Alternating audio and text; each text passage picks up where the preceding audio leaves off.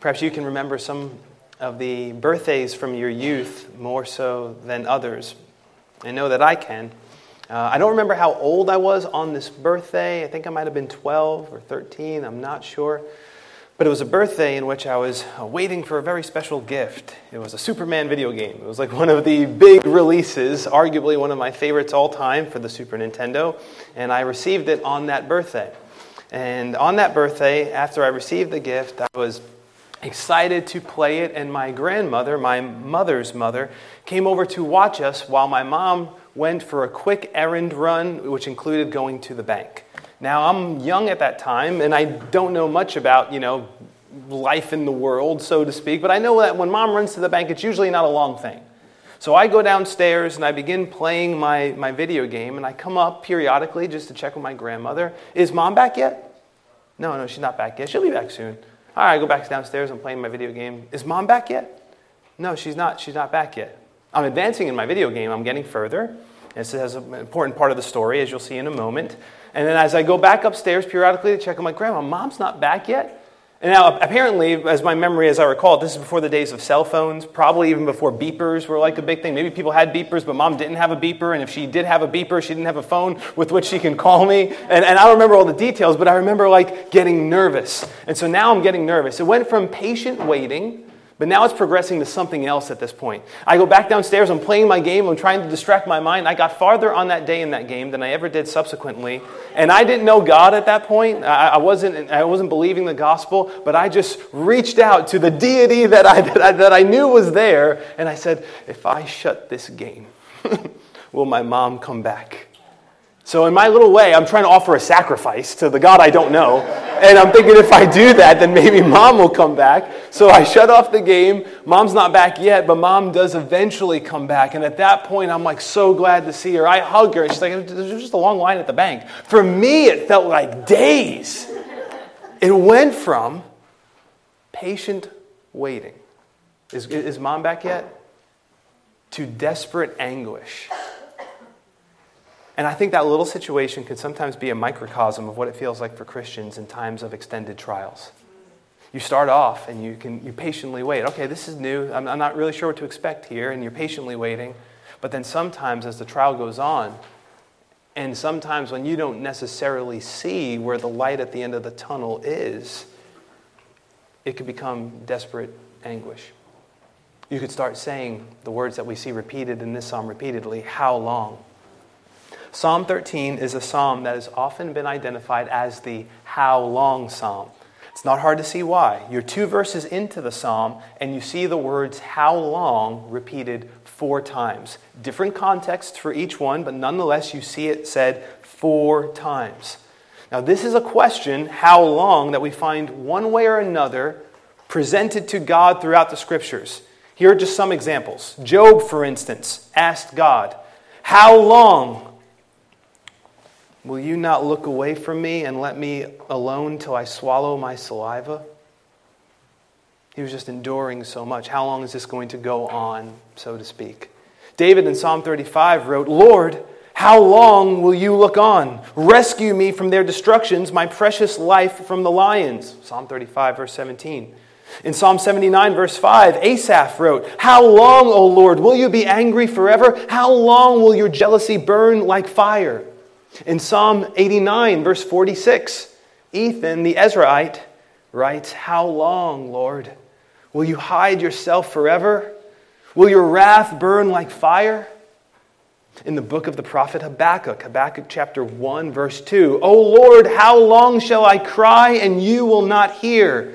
Even cry out to you violence and you will not save. In Lamentations 5:20, in between exalting Yahweh because he remains forever and his throne is from generation to generation Lamentations 5:19 and then verse 21 where Jeremiah is asking the Lord to turn his people back to him the prophet Jeremiah writes why do you forget us forever and forsake us for so long a time? Even martyred saints depicted in Revelation 6 are depicted as saying, How long, O Lord, holy and true, until you judge and avenge our blood on those who dwell on the earth? Revelation chapter 6, verse 10. How long is a question that God has, in his sovereignty, deemed appropriate to have in his word which abides forever. How long? It's a question that we can easily, relate to. It's not foreign to human experience. We know it on little small, small levels, like when you go to a doctor's office and you're in a waiting room. You might say, How long? How long? But then we know it in more significant ways when we're going through seasons of trial. We say, How long? How long is this going to go on? It's a question that's not uh, foreign to human experience, but I love thinking of it this way as well. It's not foreign to God. Right? God's not ashamed of having that question inspired in His Word, written in His Word by numerous authors. Like it's repeated. Like God's not hiding from the fact that His people are going to have moments in their lives when they're saying, How long? Or things like, Will you forget us forever? Will your anger burn forever? It's not just the exception, it's, if you will, more so the rule. There was a writer in Spurgeon's uh, Treasury of David. You know, Spurgeon's Treasury of David, he not only offers his commentary on the Psalms, but then there'll be other writers that he'll quote in there. And I believe it was uh, W. Wilson who was quoted in, uh, with respect to this psalm. And he spoke about the different people in the scriptures who you can imagine saying things like, How long? Like the man who was sick for 38 years um, in John chapter 5, or the woman who had a spirit of infirmity for 18 years or Lazarus, that poor beggar, who you can imagine him saying his whole life, How long? And it wasn't until the end of his life where he was, as the, as the story goes, brought to Abraham's bosom. So you can just imagine different people in different contexts crying out, How long? God's not ashamed to have that in his word. As a matter of fact, don't forget, this was, per the superscript, brought to the chief musician so that the psalm could be played and that all the people of God could sing it. God knew his people would need to sing these words how long so they might find a vehicle to express the sentiments and the emotions of their heart, but also, as we'll see, to find a vehicle where they might go from lament to praise, as so often is the case in the lament psalms. We see it start in lament, Psalm 13, it starts in lament, but by the time you get to the end of the psalm, we see praise. And that's so often the way it works for us. This is a psalm of transition. It begins in despair and it ends in rejoicing. It begins with some measure of anxiety over feeling that God is distant, and it ends with David rejoicing in God's unfailing love and God's great salvation and God's goodness. So, as a Psalm of David, we don't know exactly what time in David's life this comes from, but there's many times. You can imagine when he was on the run from Saul, not for one year or two years, but for many years, that he'd be saying many times, How long? You can imagine when he was exiled again from Jerusalem, when Absalom took the throne. You can imagine him saying, How long?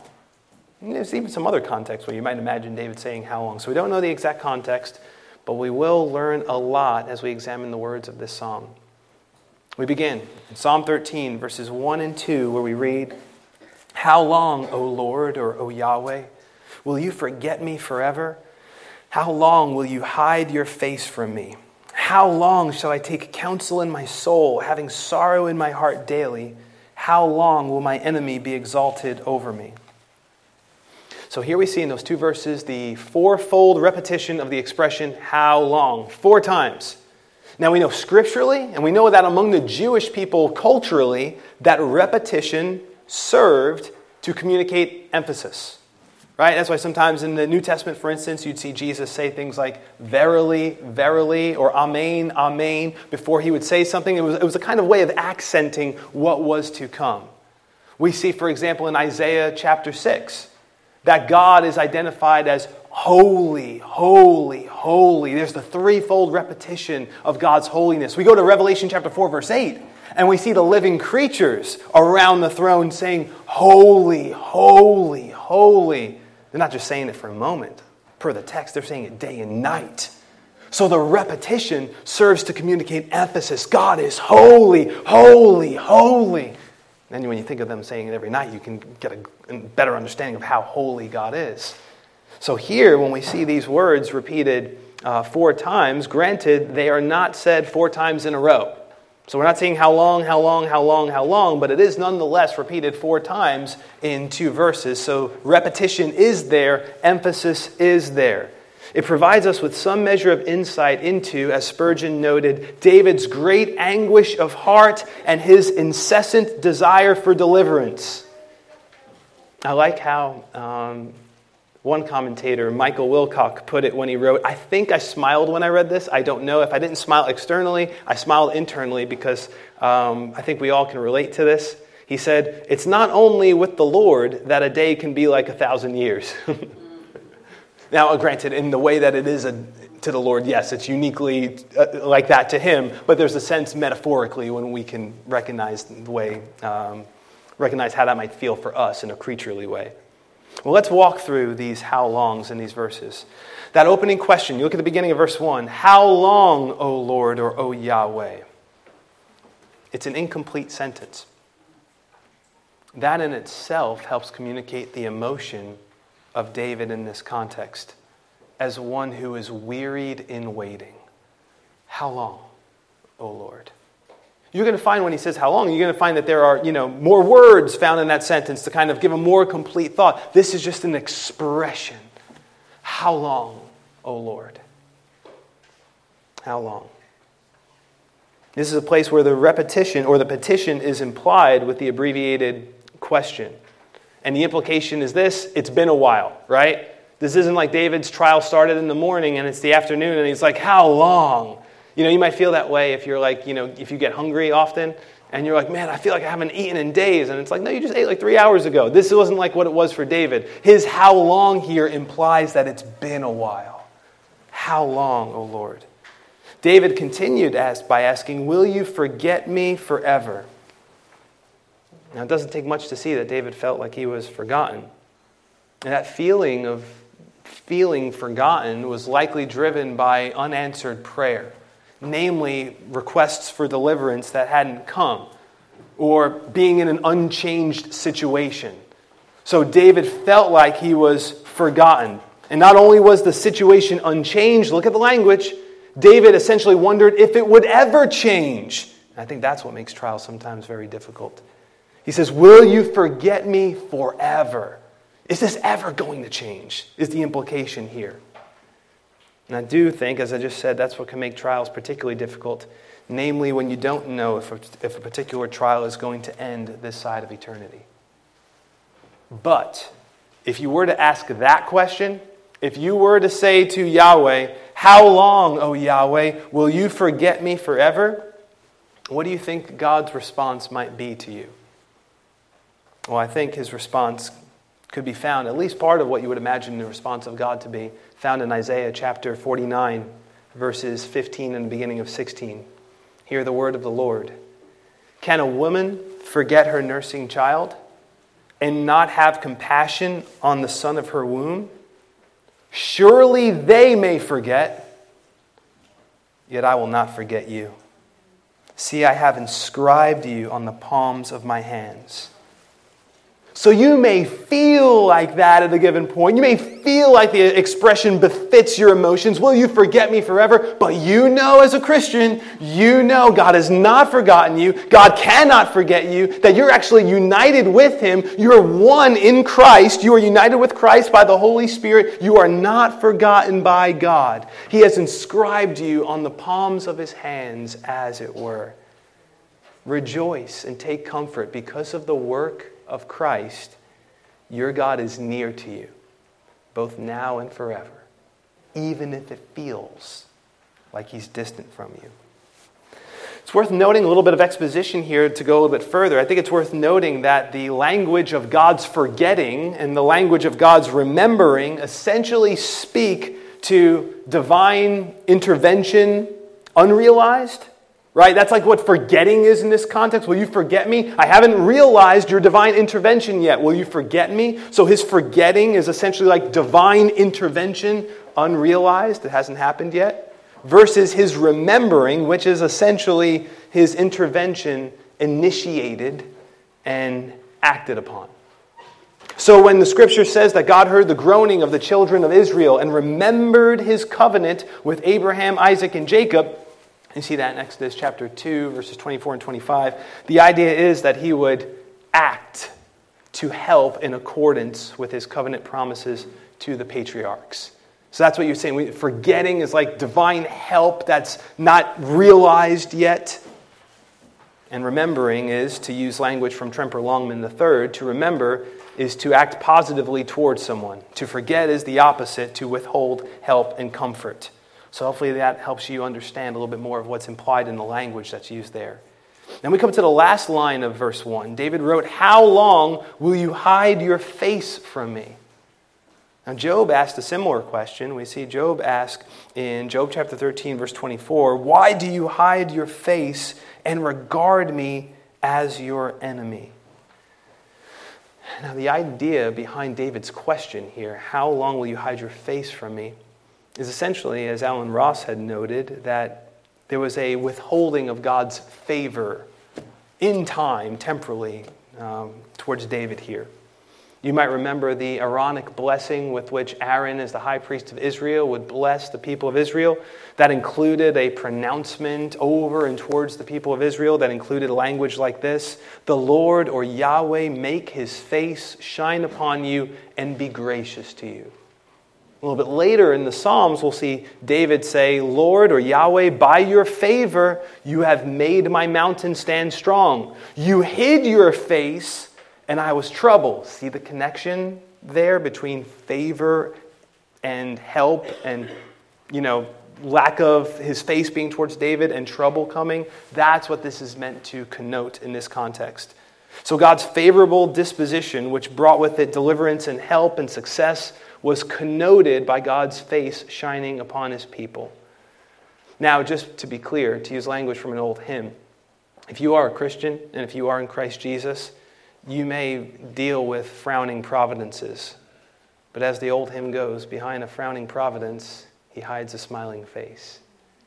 So you may feel like God's face is hidden from you, but again, you know that you are united to God through Christ and through the presence of the Holy Spirit. So you may feel like this, but you know that there's a reality that's far greater than your feeling. God's face is favorably towards his children in Christ Jesus. Now, that doesn't mean that God doesn't chastise his children. That doesn't mean that we cannot grieve the Holy Spirit. It just means that we are positionally secure forever as his children. And there isn't wrath towards his people. So I think that's important to make that distinction from an old covenant context and us seeing where we are as new covenant Christians and the stability that we have in Christ and the temporal versus the eternal dynamics um, that I was just contrasting.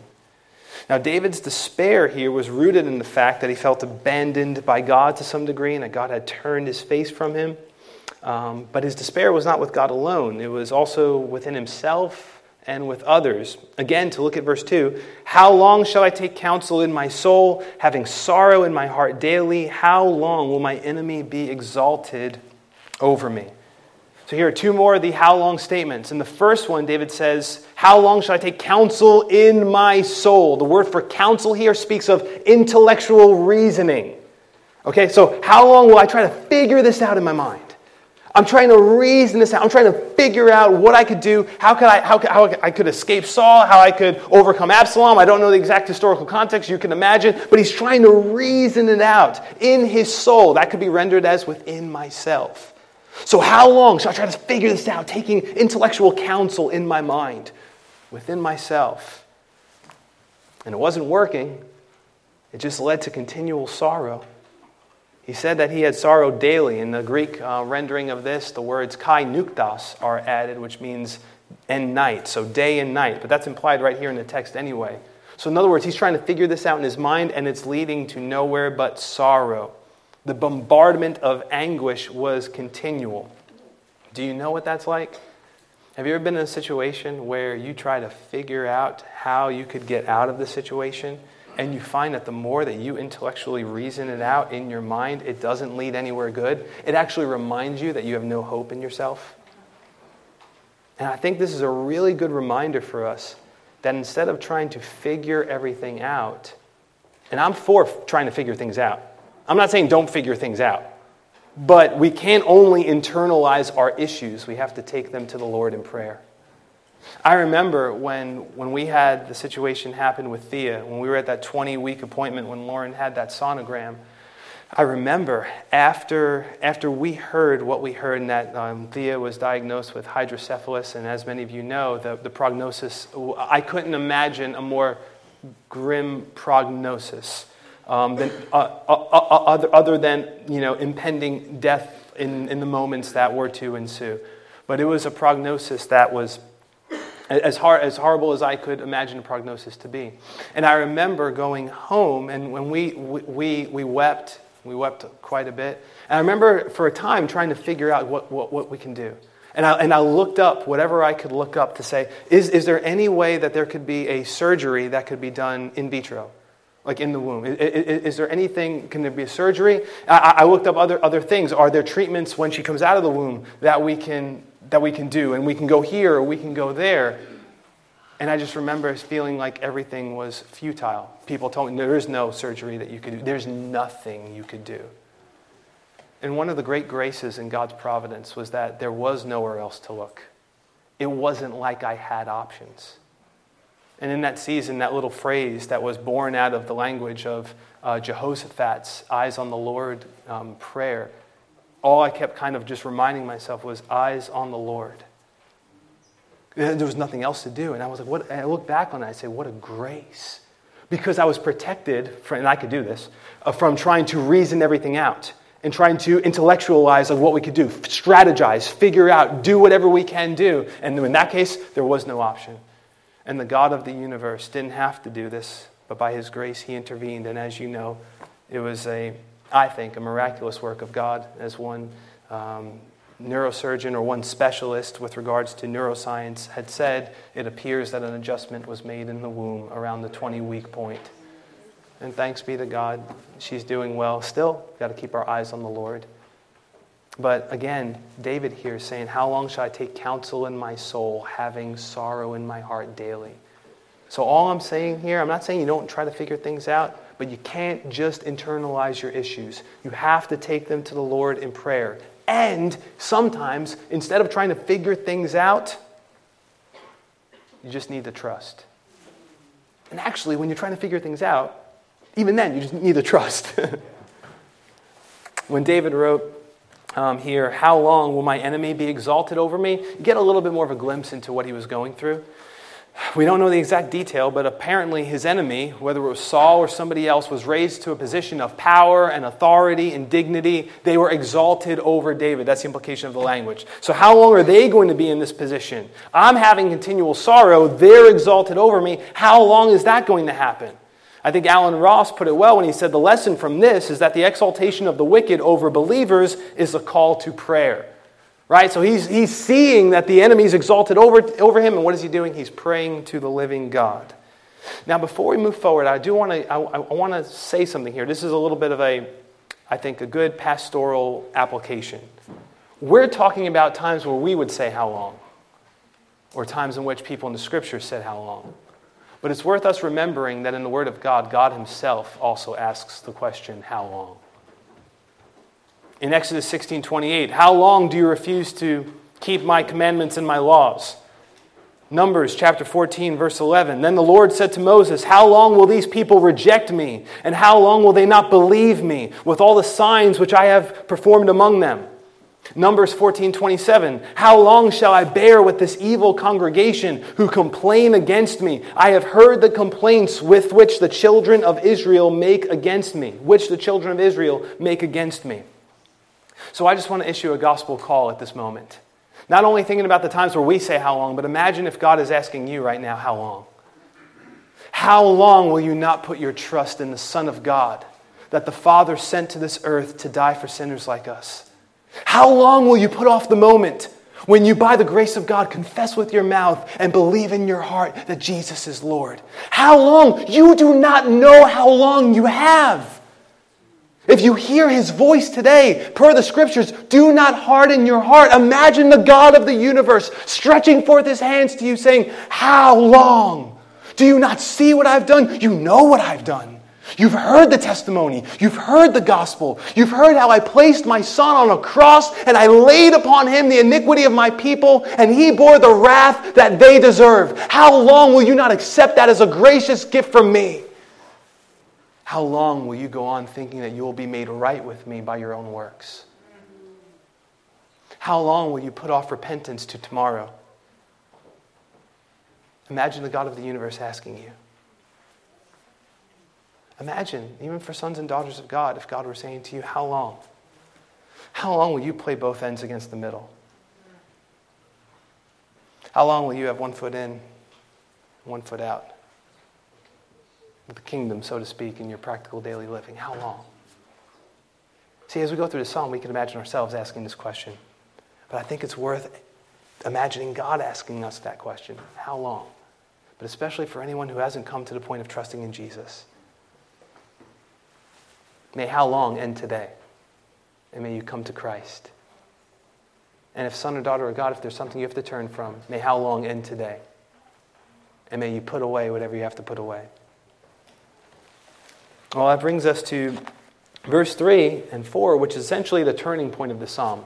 This is like kind of the hinge, and this turns, um, it's the turning point of the psalm. Verses 3 and 4 read as follows Consider and hear me, O Lord, or O Yahweh my God. Enlighten my eyes, lest I sleep the sleep of death. Lest my enemies say, I have prevailed against him. Lest those who trouble me rejoice when I am moved. You have to love this. David feels forgotten by God, right? Will you forget me forever? But he won't allow God to forget him, you might say. Now, of course, God did not forget him, but he feels forgotten, but nonetheless, he's not going to allow God to forget him. so he prays, he petitions, and as Eric Lane, I think, well noted, the path from despair to victory is called prayer. For it is a path which elevates our thoughts from ourselves up to God, and that's essentially what we see here. So David begins in verse 3 and he says, Consider. The root word that's used here essentially means to look or to gaze upon intently. So it's as though David, who feels as though God has hidden his face from him, which makes this wording, this petition, all the more appropriate. Like, I feel like you've hidden your face from me, so I'm asking you to consider, maybe a little bit more literally, look. Look and behold. You have to love that. David feels like God is hiding his face, but he doesn't retreat into prayerless despair he prays, Consider. And then he says, Hear me, O Lord my God. The root word here can essentially mean answer or respond. I think of um, David here, not turning away from God in despair, but pursuing God. I think of um, what, uh, at this point, Thea is doing like quite often, more than, more than before. Um, like, for example, when, when she wants my attention, like this happened this morning, she'll say, Daddy, Daddy, Daddy, Daddy. And sometimes, sometimes it's dad in the mix of it, but it's like, Daddy. And, and why does she keep saying that? Because she feels like I haven't responded yet. Right? And, some, and sometimes I haven't. Maybe I'm talking to somebody, or maybe I'm, you know, I'm doing something and I'm about to answer her. Maybe I answered her five times in a row, and this time I'm just giving it a little bit more time. But she's like, Daddy, Daddy, Daddy. Even if she doesn't see me look at her right away, she's still asking because she's anticipating at some point I'm going to respond. And I just think it's a great illustration of what David's essentially doing, what David's doing here. I don't feel like you're listening. I don't feel like you see me, but I'm going to keep speaking to you. Why? Because you are, look at the language here, my God. My God. As Alec Motyer noted, notice my personal faith remains under trial. Right? David in his affliction didn't go to another deity. Think about you by the grace of God in your times of affliction. You didn't say, I can't believe that God has allowed this to happen in my life. I'm going to try a different deity. I'm going to try Allah this week.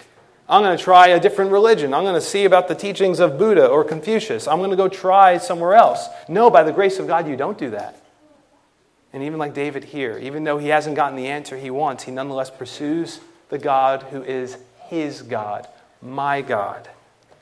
You even think about Jesus on the cross, right? Quoting from Psalm 22. You could look at a place like Mark chapter 15, verse 34. My God, my God, why have you forsaken me? You don't want to overlook those personal pronouns right there. My God.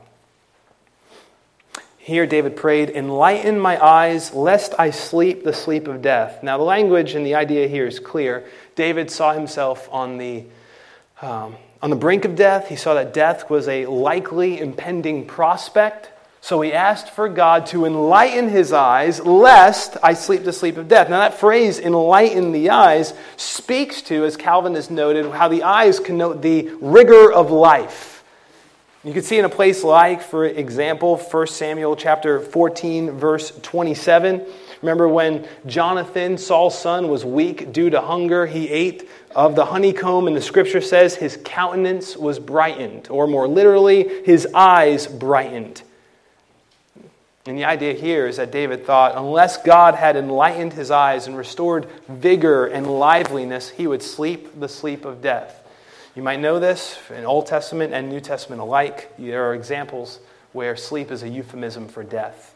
You think of it particularly in New Testament context being associated with the death of a believer. In the Old Testament, it's just a euphemism for death oftentimes, in like Jeremiah 51:39, uh, Daniel 12:2.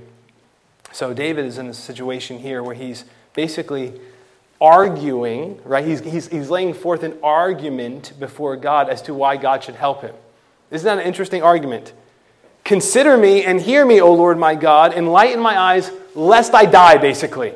That's his argument. And you might say, well, what is that? How is that going to how is that going to kind of persuade, if you will, I'm using anthropomorphic language, persuade God? Like why is that an argument? Lest I die. And I think Spurgeon put it very well when he said that it's a plea which has power with grace. That's the idea. It's a plea that has power with grace.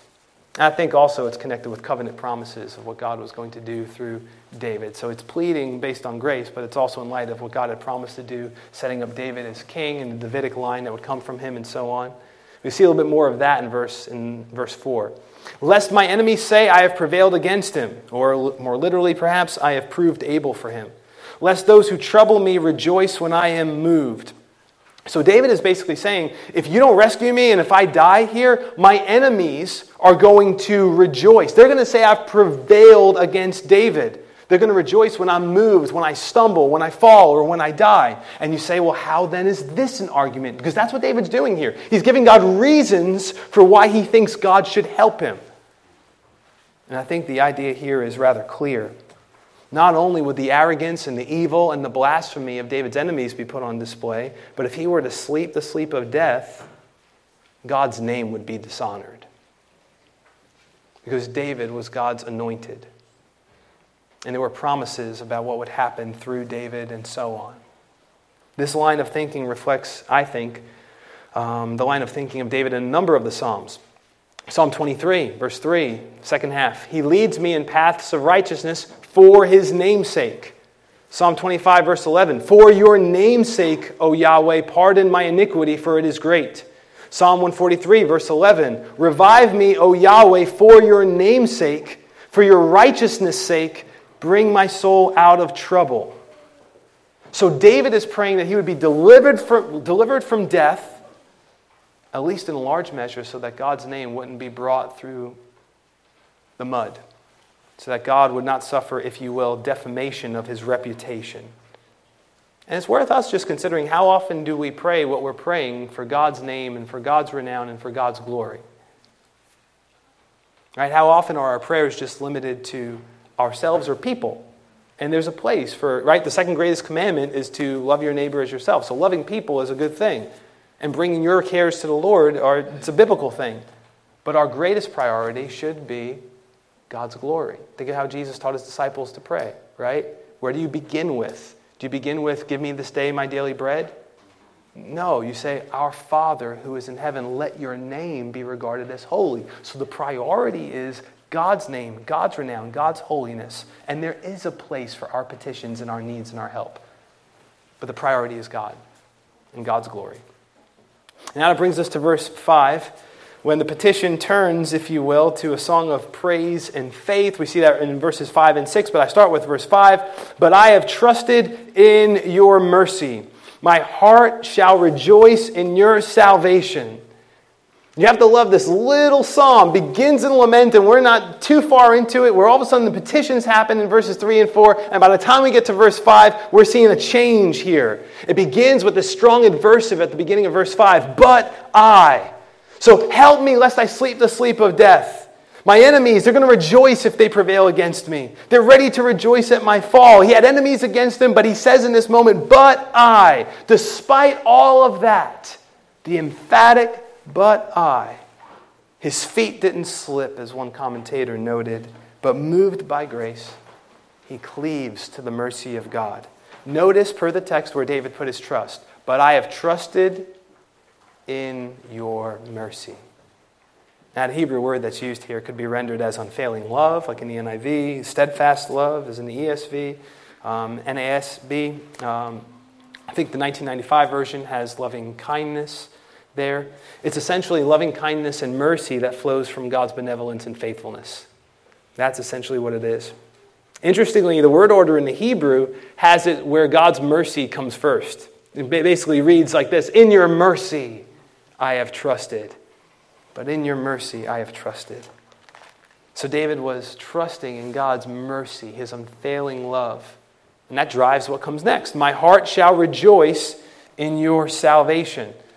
So the same word he used earlier to speak of how his enemies would rejoice if he were to stumble and fall.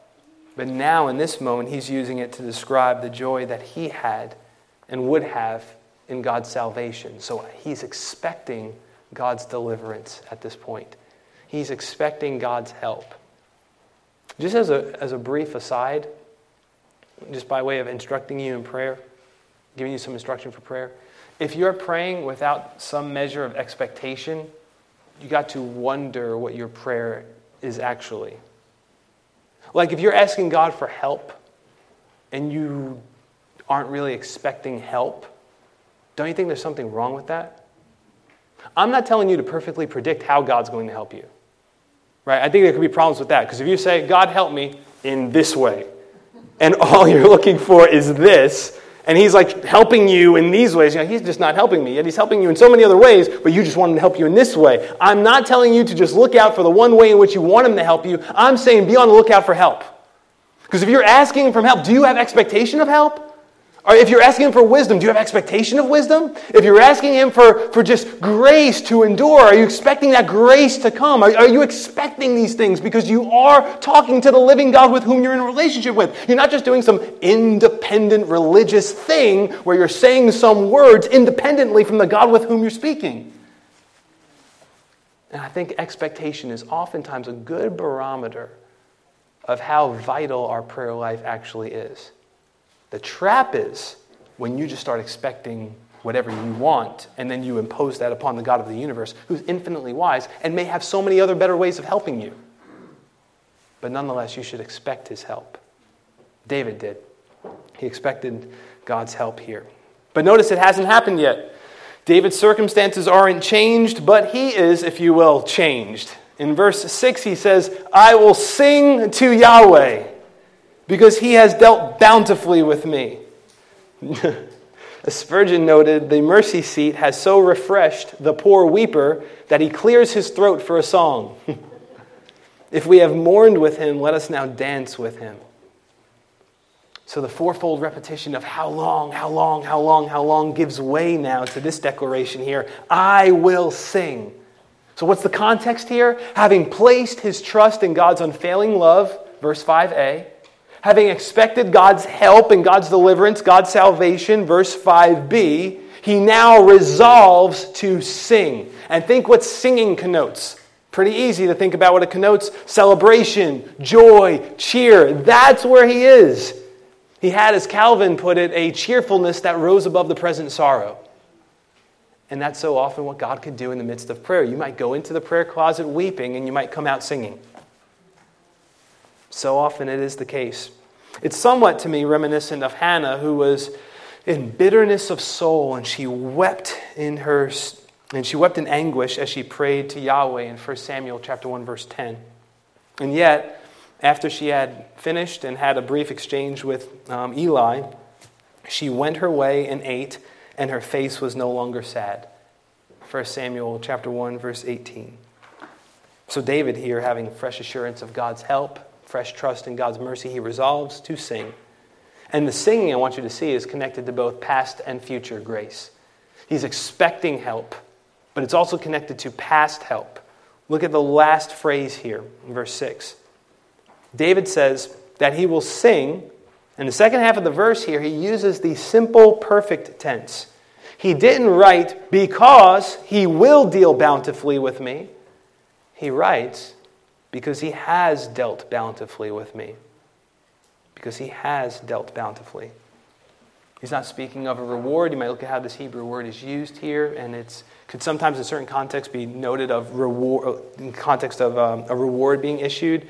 But this here speaks of how God dealt graciously with David. And there are many aspects of God's gracious dealings with David that we could itemize. But I do think it's worth noting that he's in this moment, either two things are happening, maybe both at the same time. Looking back, per the tense of the verb here, looking back at God's past bounty. So it's like, I'm going to trust in your unfailing love. I'm going to rejoice. I shall rejoice future in your salvation. So I know you're going to help me, but I'm also rejoicing. I'm going to sing because you have helped me before. And the way you've helped me in the past is fanning the flames of my expectation for your help in the future. It may be a sense in which he's using, as some commentators note, a perfect of certainty, where he's having used the future tense in verse 5, now he's using the past tense as though it's like a done deal, like I know you're going to help me. I think George Swinnock noted well when he said, And for your comfort and for thy comfort, know that he who began his psalm with, How long wilt thou forget me? O Lord, forever how long wilt thou hide thy face from me? Comes to conclude it with, I will sing unto the Lord because he has dealt bountifully with me. So let me encourage you, saints. If you find yourself in a season where you could see yourself well singing, How long, how long, how long, let me encourage you to bring your how longs to the Lord. And you might come out of your time of praying, How long, rejoicing in God's great salvation, rejoicing in the help that He has provided for you and will provide for you. And you might find yourself cheered, going in the prayer closet one way and coming out another way. Thanks be to God. Should you ever feel abandoned, please know, you who are in Christ Jesus, you are never abandoned. He will never leave you or forsake you. But should you feel that way, A, know that you're not, and B, May you exude trust, even as David did in this psalm when he felt abandoned. And may you know that when you feel that way, that even Jesus on the cross issued words to the Father, quoting Psalm 22, to express that sentiment of the psalmist, and more ultimately to show that the text of Psalm 22 was being fulfilled and that he was bearing the wrath of God for his people. Jesus can sympathize with our weaknesses and our feelings in more ways than we could even imagine. And so, should you find yourself in a season where you're saying, How long? I want to encourage you to see David here and to persevere in prayer and to know that David's greater son, the Lord Jesus, is working in you, both to will and do the good pleasure of God, so that you might endure and that you might come from a place of lament to praise. Last thought. Know for you as a Christian the terminal point, right? The end of every situation. So when I say terminal point, right, you think of a terminal. So, right, if you're on a train and you pull into the terminal, right, the terminal point for you as a Christian in every situation, ultimately, ultimately, will be one of rejoicing. The terminal point. Either you're going to be in a trial and the trial is going to end, or you're going to rejoice in the trial, or the trial is going to end and you're going to rejoice that the trial is over, or if you go home to be with the Lord, it ends with rejoicing. The terminal point for you is joy. So you may say how long, because you really wonder how long you're going to endure certain things, but you do know the terminal point for you, whether it's a temporal one or an eternal one, is always going to be joy. We're called to rejoice in moments, rejoice in all situations, rejoice always, pray without ceasing, in all things give thanks.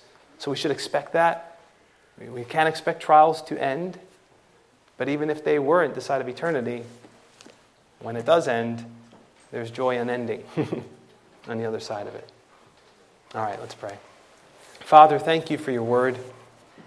Thank you for the text of Psalm 13. Thank you for all the instruction, that we as children can keep coming to you. Uh, and we could say uh, our own equivalents of daddy, daddy. We could ask you, how long? And yet we could trust your perfect timing and your gracious dealings with us, Lord. Thank you. We do pray, Heavenly Father, that in the situations in which saints find themselves, where that petition, of, where that expression, how long, could be one that they could so see on their lips, we pray that their hearts, Lord, might be freshly encouraged even this day. That you might enlighten their eyes, Lord. Enlighten our eyes where we need it, Father. Lest we sleep the sleep of death. But Lord, oftentimes we need that enlightenment spiritually, even as Paul prayed for the church of Ephesus, that the eyes of their hearts would be enlightened so, Father, help us in the midst of the trials we face, Lord, to feel your help um, practically and with maybe literal, our eyes being enlightened, but also, Lord, Lord, may you help us spiritually. Even as Paul prayed for the church at Ephesus, may the eyes of our hearts be enlightened so that we may honor you in a way that is appropriate in the midst of our trials. Father, thank you that you have dealt bountifully with us. It's, and that's like an understatement of all understatements. And thank you, Heavenly Father, that you have reserved for us unending joy forever. I conclude, Father, with just asking if there'd be anyone in this place, Lord, to whom you would say, as it were, how long? Now, how long will you not receive my Son as your Savior? How long will you not confess him as Lord and trust him in him for the forgiveness of sins? Father, I pray and we pray that you would lead such a one to yourself. Thank you, Lord, that we could, I think any of us could see how you could have said that to us so many times. But then by your grace, the how long ended, and you opened up our eyes to Christ. May by your grace, Lord, where appropriate, you do such a work even today. In Jesus' name we pray. Amen.